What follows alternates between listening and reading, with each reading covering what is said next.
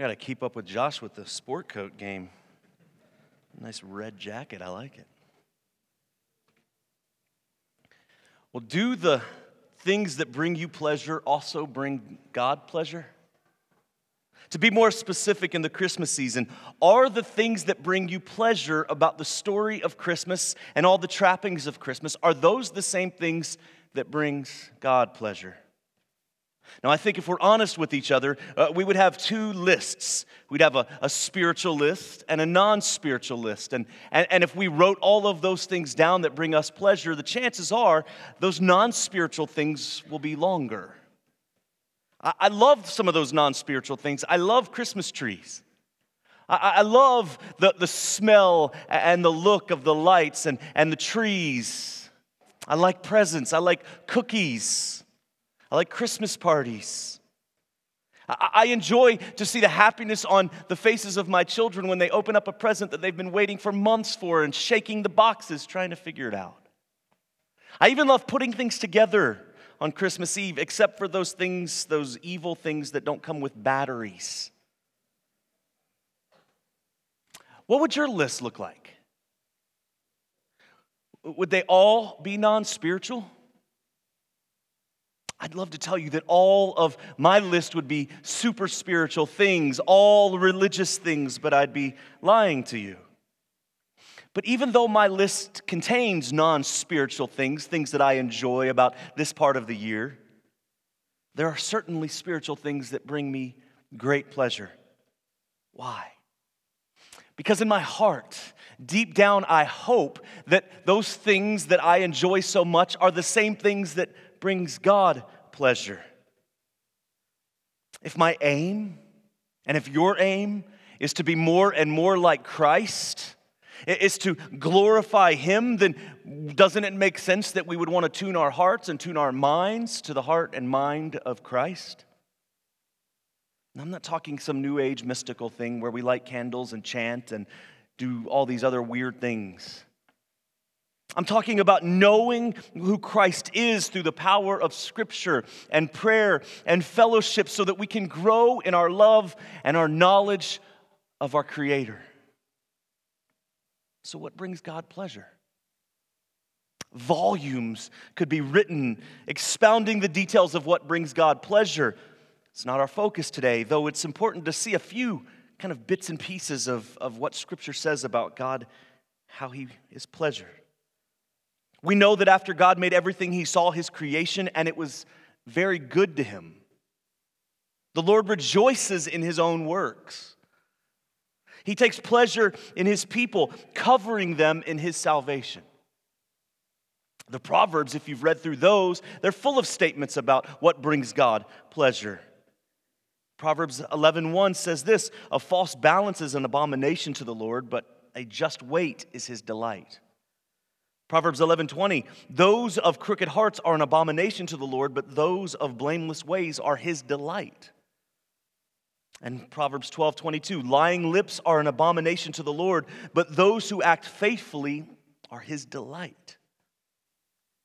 These are statements that show how God finds his pleasure in justice and clean hearts and in telling the truth. Reiterated again in Jeremiah 9 24. Let him who boasts boast in this, that he understands and knows me, that I am the Lord who practices steadfast love, justice, and righteousness in the earth. For in these things I delight, declares the Lord. All of these verses, and, and there are others, they give us a picture of who God is and what he delights in. We can know God through the study of his word, and that's our primary goal.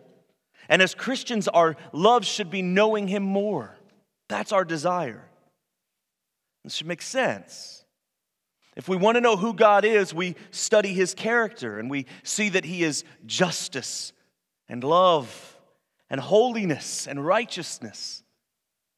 And we see that over and over throughout the entirety of Scripture.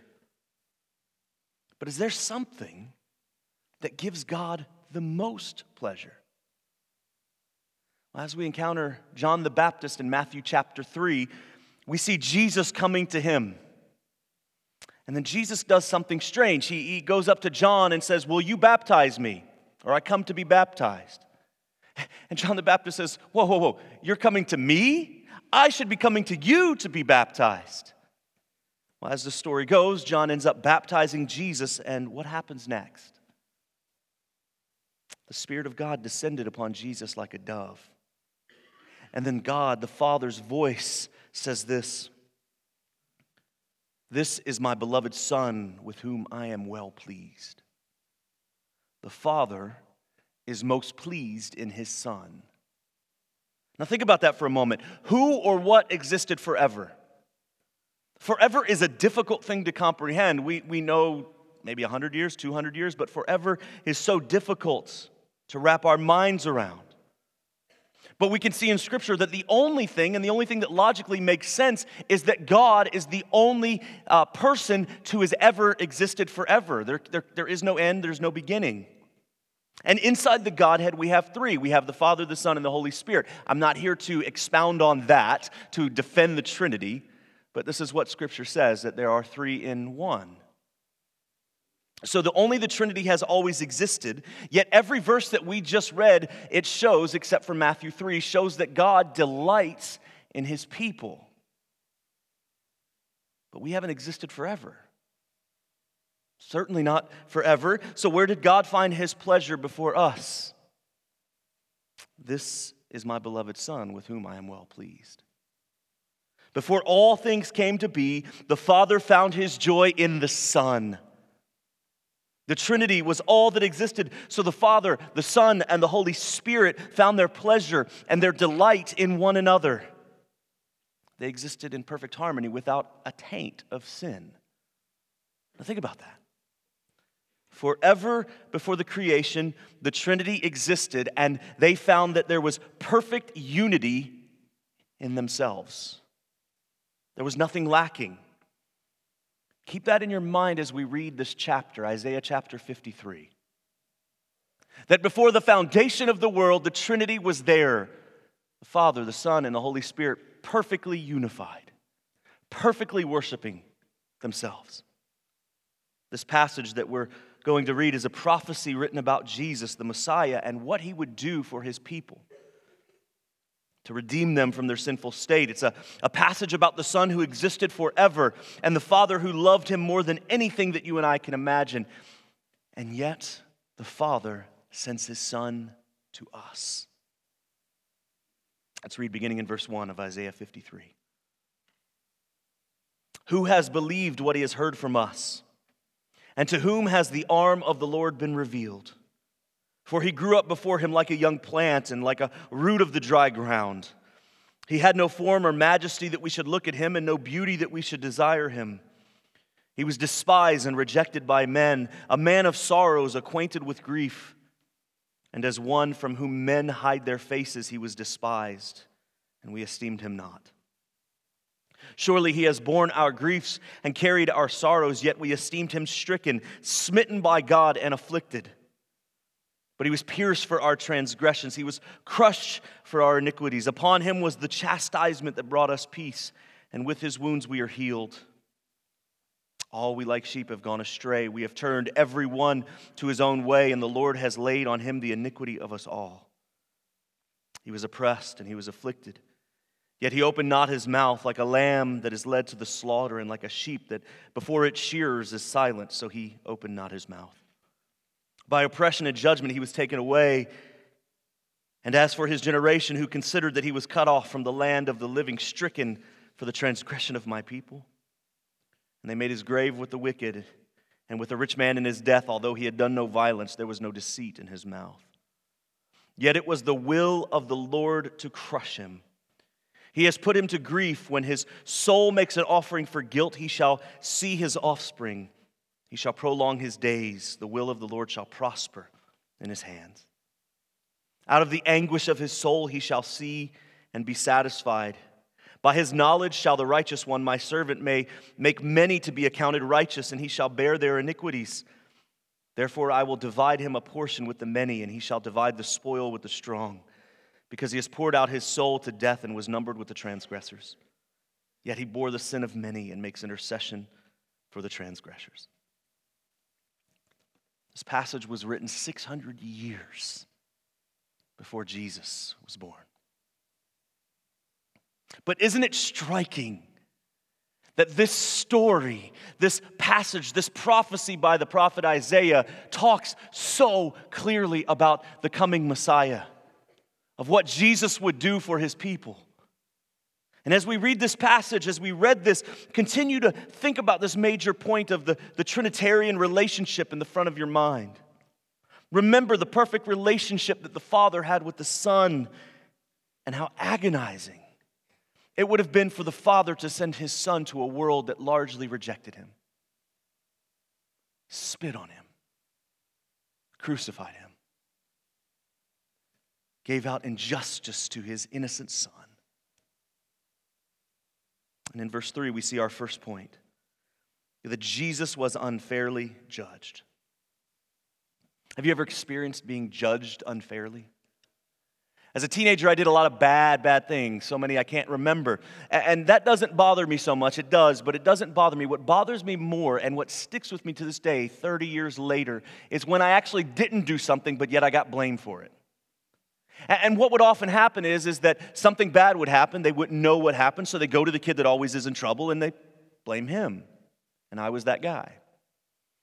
And it didn't bother me when I got in trouble for what I did, because I deserved it. But what made me so upset and hurt was when I would get blamed for something that I didn't do.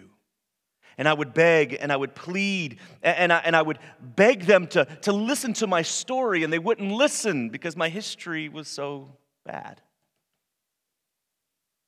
It sticks with you. When someone accuses you of doing something that you didn't do, it sticks with you, it doesn't go away. Now, we can't come close to understanding what Jesus would have endured. This was God in the flesh, perfect Son of God, being mistreated and suffering the scorn of man. He did nothing wrong, and yet he was abused, he was mistreated, he was murdered. Scripture says he was despised and rejected by men, a man of sorrows and acquainted with grief. As one from whom men hide their faces, he was despised, and we esteemed him not. You and I have maybe felt the anger of people when we share the gospel with them. When we present to them their sin and we say, Here is what you've done wrong, but here is Jesus who can save you from that. And the, the anger starts to boil, and we, we get that, we understand that. But we can't understand why someone would ever reject the perfect gift that only Christ can offer. We, we can't understand the rejection that Jesus faced because we're not perfected yet. But for God to come and become one of us, to sacrifice Himself for us, to suffer all of the scorn and shame for us. And yet, Scripture says that most people will reject him. Most people will not follow after Christ. He was judged unfairly. But the second point is this the reason he suffered was for our sin. So the perfect Lord was unjustly judged. He did nothing wrong, and yet he still faced persecution. Why? In verse 4, we see this point. The reason Jesus suffered was for our sin. It's not popular. But if we ignore the truth that all have sinned and come short of the glory of God, the suffering of Jesus loses its entire meaning and purpose. Jesus dying on the cross would be nothing more than a madman who, who allowed himself to die while proclaiming to be God at the same time. It would serve no purpose. Our sin is why Jesus suffered on the cross. And this leads us to our third point this morning, found in verse 5 that his suffering was agonizing. I won't spend much time or any time really at all going through all the details of what crucifixion is, but we can all agree that it's hideous, horrific, nightmarish what Jesus endured. But in all of the talk of the physical aspects of the crucifixion, sometimes we, I think we mistake or we lose the idea of the spiritual uh, uh, torment and the emotional torment that Jesus must have endured. Jesus endured the wrath of God. This wasn't an uncontrollable anger like you and I face when someone does something to hurt us. Rather, God's anger is against sin. He's created everything, and he, he made humanity the jewels, the pinnacle of His creation. He's given us all that we need, and yet we still choose to disobey. We still chose to be rebels. And God is perfect. So He has every right to demand that His creation responds in kind. But ever since Adam and Eve brought sin into the world, humanity has continually rebelled against our Creator. And just as a good parent cannot allow their child to disobey, neither can God. So the only right response is for God to punish sin by punishing the sinner. The good news for the Christian is that Jesus suffered this penalty for us. But just think. Think about what Jesus must have been going through as he held every one of your sins on his shoulders. Every single evil thought that you and I have ever had, every single unkind word, every thought of revenge, every lie you've ever told, all of it, every single one of them was taken care of by Jesus. If you and I had to relive that, what we've done, just our own sin, we couldn't carry that weight. We couldn't handle carrying all of the weight of our own sin. So you can imagine what Jesus endured, not just the physical pain, but the emotional weight that he carried. And the fourth thing we see in this passage is that Jesus suffered for you on his own accord. He did this voluntarily. He did it for us. Look at verses 7 through 9. He was oppressed and he was afflicted. Yet he opened not his mouth like a lamb that is led to the slaughter, and like a sheep that before its shearers is silent. So he opened not his mouth. By oppression and judgment he was taken away. And as for his generation, who considered that he was cut off from his land of the living, stricken for the transgression of my people. And they made his grave with the wicked and with the rich man in his death, although he had done no violence and there was no deceit in his mouth. What Jesus did wasn't out of compulsion.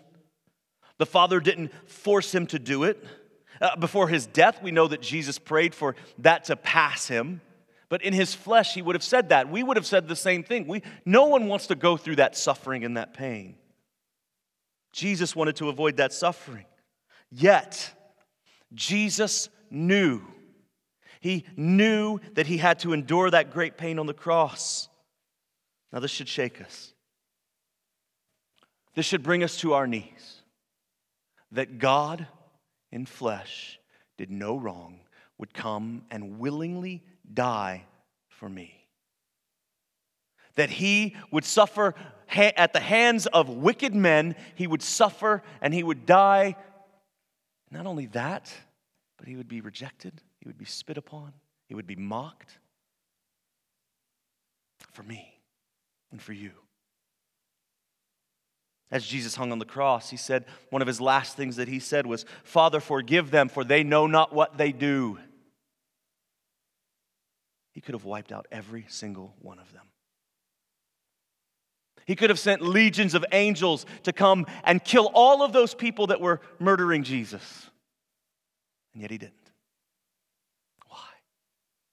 He chose this for himself so that God would be glorified in his actions to save his people. And we see this in verse 10. Yet it was the will of the Lord to crush him. He has put him to grief. When his soul makes an offering for guilt, he shall see his offspring, he shall prolong his days. The will of the Lord shall prosper in his hand. This is the fifth point. As hideous as this was, as terrible as the death of Christ was, all of it, all of it was part of God's plan.